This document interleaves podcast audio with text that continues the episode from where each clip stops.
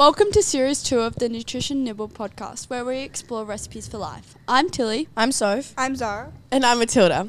In this episode, we share our con- conversation with performance dietitian Georgia Walker on foods to boost our moods. Today's recipe is an Asian salmon and vegetable dish, and we are pr- and we're going to take a deep dive into the recipes to better understand the nutritional value of the ingredients and how they might benefit the, us, our sense of well-being, mood, and mindset.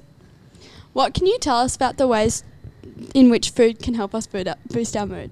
Yeah, so um, food plays a really big role in um, how we feel day to day and how good or bad our mood can be. So, um, if you think about when you are trying to improve your overall health or um, your mood or your attitude, if you're doing things that don't really help that, so if you maybe aren't exercising, if you aren't getting lots of sleep, um, and you aren't choosing healthy foods, then that's going to negatively impact your mood. So, on the other hand, if we're choosing foods that are healthy, very colourful, um, that can really help to boost your mood. So, um, ingredients wise, it's sort of dependent on um, what. Um, uh, I guess what your overall diet looks like, and then how that fits across your day as well. So we can dive into that a bit more, maybe into your recipe.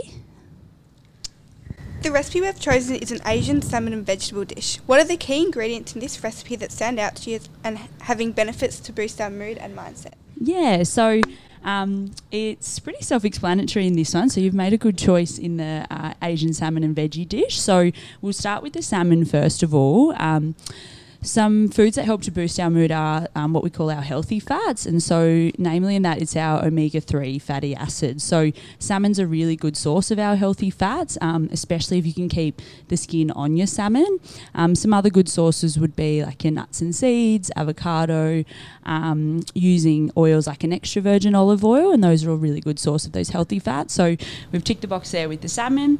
Um, and then, of course, our veggies. So, um, when we think of having our vegetables, you want to get a variety of them. So, choosing lots of different colours, the more colours, the better.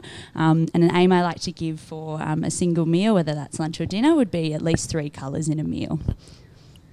Do you have any other recommendations for food sources or recipes that can improve our sense of well-being and mood? Yeah, so um, we also want to feel satisfied at our meals across the day as well. So, like I sort of said in the beginning, if we're not choosing the right foods um, that are healthy and, good for our health, um, chances are that our mood's going to be impacted. So, if we're choosing foods that keep us full, um, namely something like protein would be one that helps to keep us fuller for longer.